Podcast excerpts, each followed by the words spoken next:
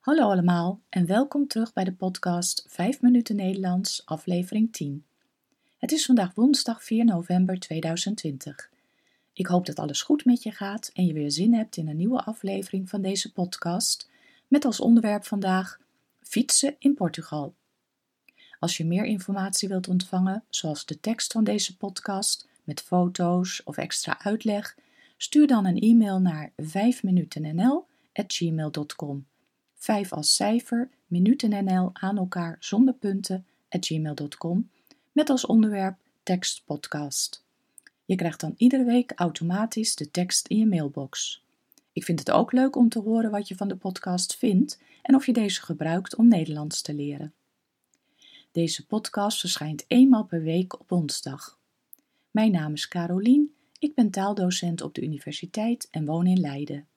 In deze podcasts vertel ik iets over mijn leven, over wat ik de afgelopen dagen heb beleefd of iets over de Nederlandse taal en cultuur. Aflevering 10. Fietsen in Portugal. Zoals ik vorige week vertelde, waren wij begin vorige maand in het zuiden van Portugal in de Algarve. Normaliter is dat een heel toeristisch gebied, vooral in de herfstvakantie. Nu was het er heerlijk rustig. Het scheelde misschien ook dat wij aan de oostkant van Faro zaten, richting de Spaanse grens. Daar is het over het algemeen altijd al wat minder toeristisch. Ten westen van Faro heb je mooie rotsen en kleine strandjes. Ten oosten is er een lagune, de Gia Formosa, met een prachtige natuur en kilometers lang strand.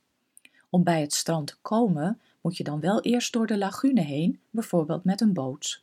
Wij verbleven in Tavira, een prachtig oud stadje met een mooie stadswal, een Romeinse brug en heel veel lekkere restaurantjes. We waren meteen verliefd op deze stad. Als echte Nederlanders hadden we bedacht dat we wel een fiets konden huren. We hadden gehoord dat er langs de hele kust een fietspad loopt, het Ecovia, in totaal 214 kilometer lang.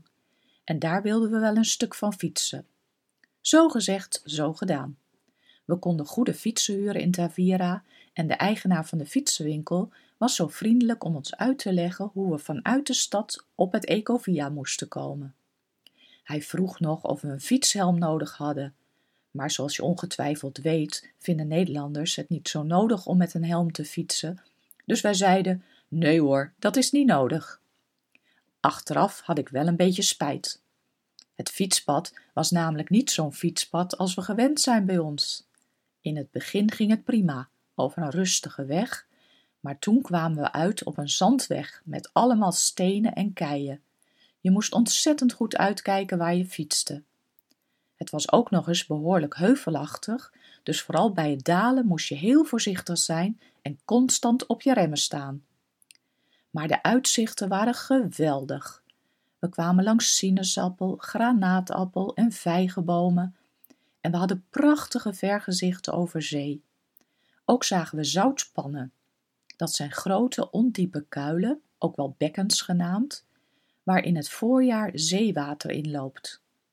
Gedurende de zomer moeten die bekkens dan uitdrogen door de zon en de wind. En in de herfst kan dan het zout eruit worden gehaald.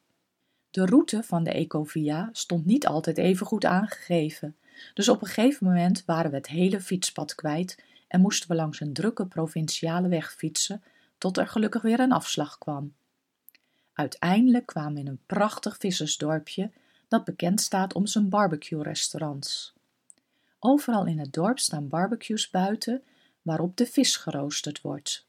Verser kun je het niet krijgen.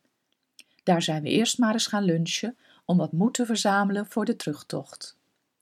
We zijn die middag heel huids thuis gekomen en kijken terug op een prachtige fietstocht.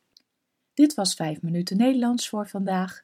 Ik hoop dat je ervan genoten hebt en wens je een heel fijne dag. Tot volgende week!